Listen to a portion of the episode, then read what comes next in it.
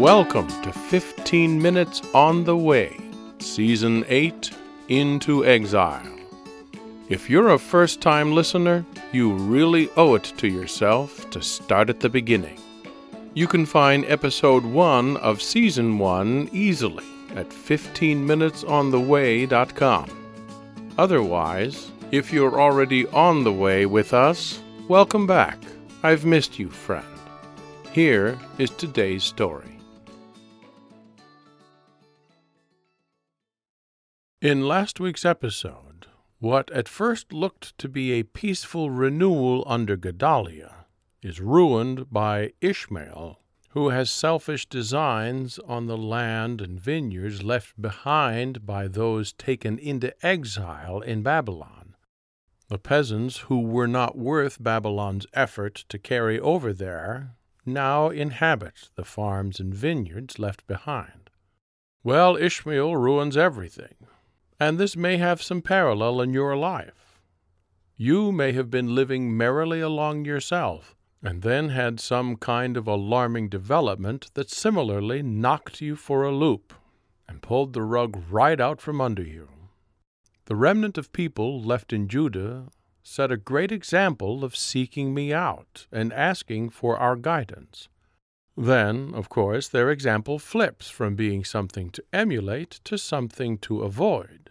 When we give them direction, they don't listen to us, and they forge ahead into the ways of the world around them, underscored by their ending up in the thrall of Egyptian gods again.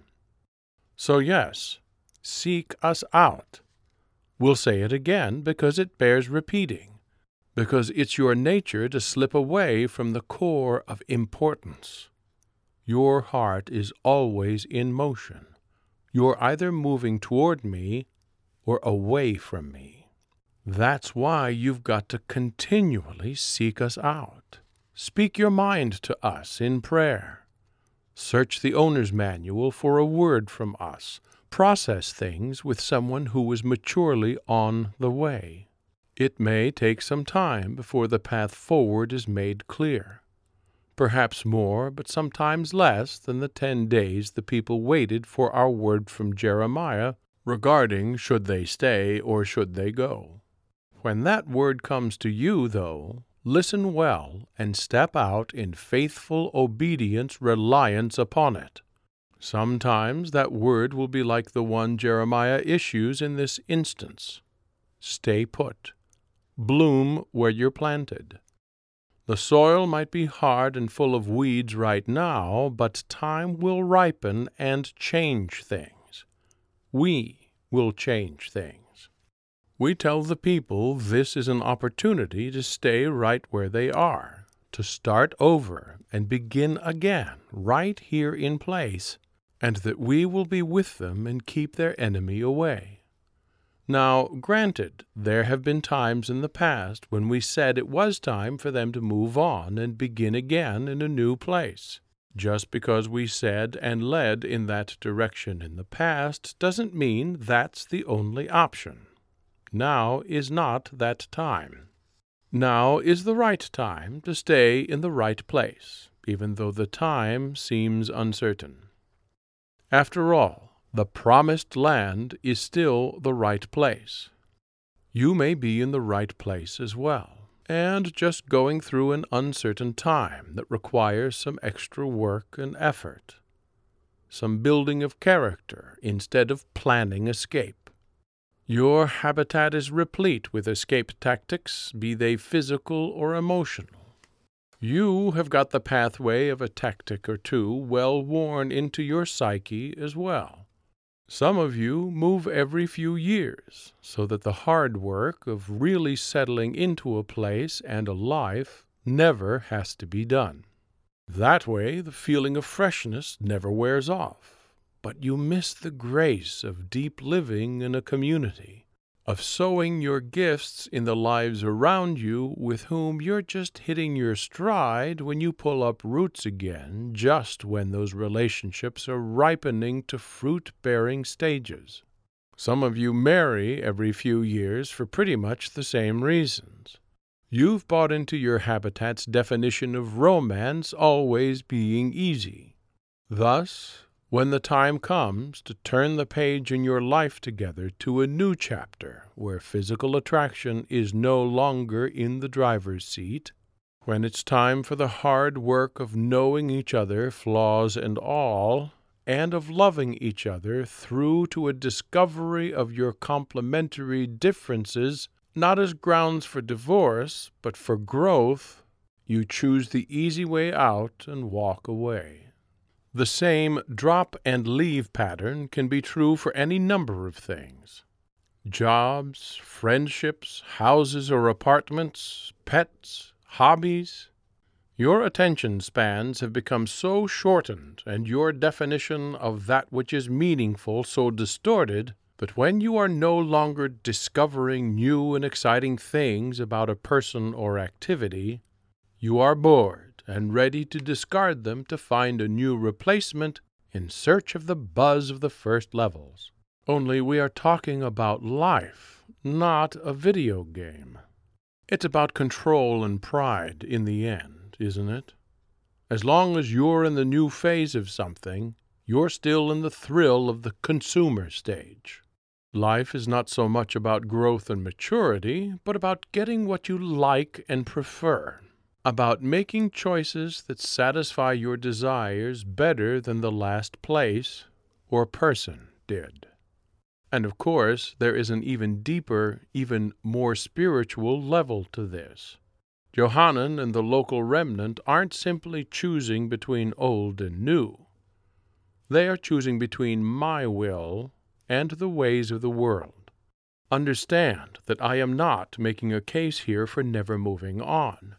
I am saying you should stop choosing the path of least resistance simply because of its apparent ease and without consideration of larger factors, namely, my will and the way.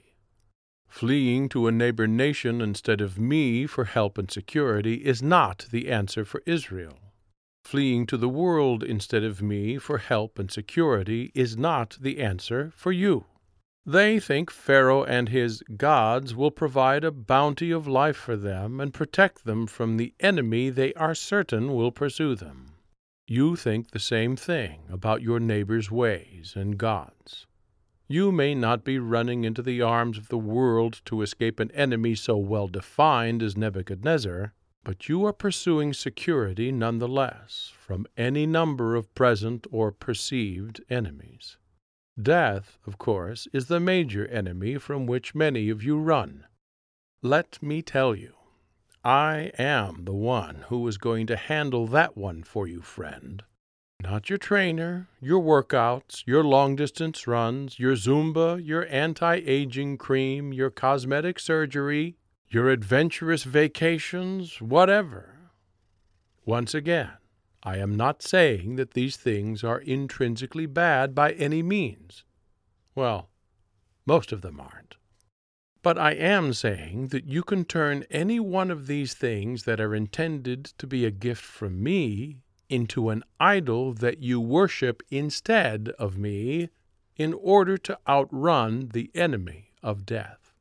Or rather, to attempt to outrun it. Living a longer life is great. It can mean you're being a responsible steward of the life I've given you. It can also mean you're worshiping image, youth, and health instead of me. And God forbid, and I don't in this instance, God forbid you be overtaken by the great enemy of your habitat, the nemesis against which so much time and effort and money and resource and life are thrown to keep at bay. Run, run for your life. Run from your fearsome foe, boredom. Here's where the world customizes your idol for you. You may be running from boredom into the arms of work.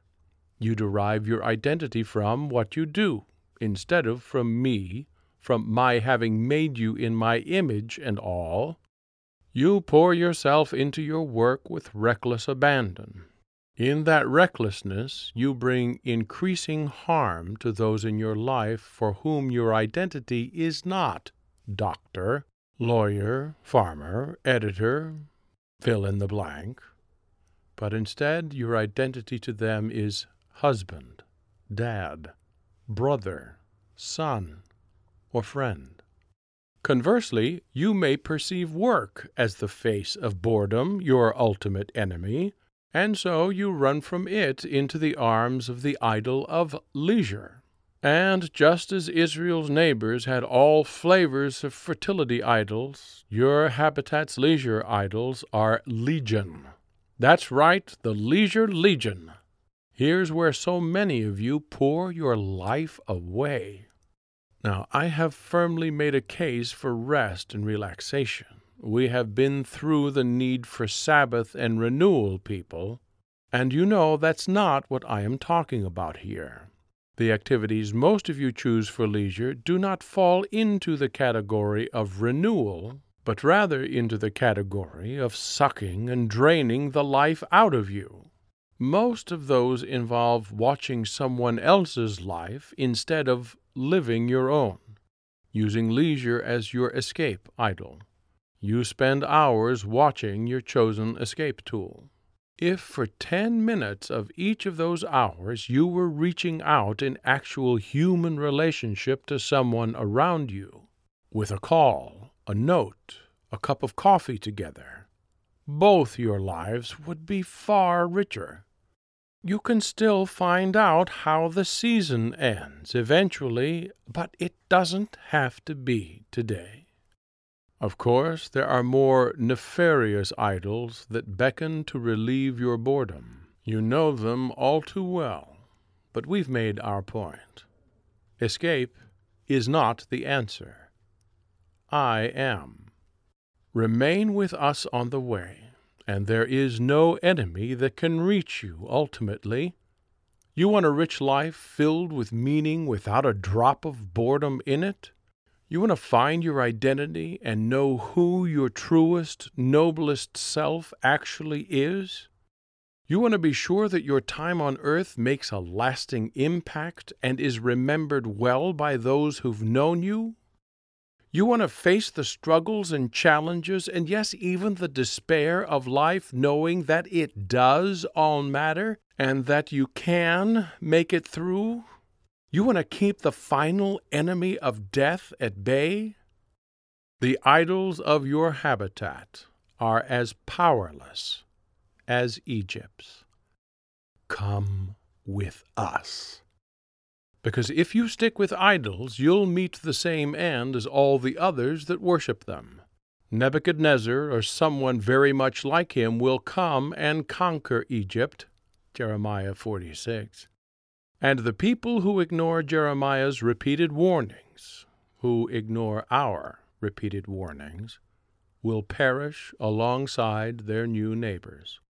The Abra plan could have ended in that depressingly solemn poetry. The nation formed and incubated in Egypt returns there to die. You know that's not how things end. You wouldn't be listening to this if they did. Sparing you another great discourse at this point, we will say that this moment is yet another example of our moving things forward in spite of the choices made by humans along the way. It's not like we were kidding when we told Johanan and the people with him that we were prepared for them to constitute the remnant with which we'd write the next chapter. Had they remained in the promised land as instructed, Nebuchadnezzar would have passed them by on his way to Egypt and Johanan and the fresh start we'd have given him and the people would be on your radar. But they didn't, so they're not. And so we will wait. We are good at that, what with a thousand years being like a day to us. Psalm 90, 1 through 4. We will wait for the exiles in Babylon to finish serving their sentenced term in exile. With regard to them, then, it looks like what's supposed to happen during incarceration, namely the reform of the offender, may actually be under way. an amplified version of being put in the corner as a child and told to think about what you've done, the exile is giving them opportunity to think through the chain of events that led to their punishment. And they are going through some cathartic moments of self awareness over there in Babylon. Psalm 79 is a good example of this. As the writer laments the destruction of Jerusalem, asks us to avenge that destruction, but then also requests our forgiveness for the sins of past generations. If that were the sum of their realization that their ancestors sinned and brought this upon them, they'd have remained in denial about their own responsibility. But it's followed by, Deliver us and forgive our sins for your name's sake. Psalm 74, 8 through 10. Explore Psalm 89 as well. Follow their example of being honest with me and with yourself, and you'll be amazed at how far we go together on the way. Thanks for listening. We hope this episode has been a blessing to you. If you'd like to support us, spread the word. Give us a review on iTunes or Facebook then share a link to episode 1 with your friends. We hope our time together today has reminded you that you, friend, are part of an epic story that is still unfolding today. So keep walking on the way and be good to yourself.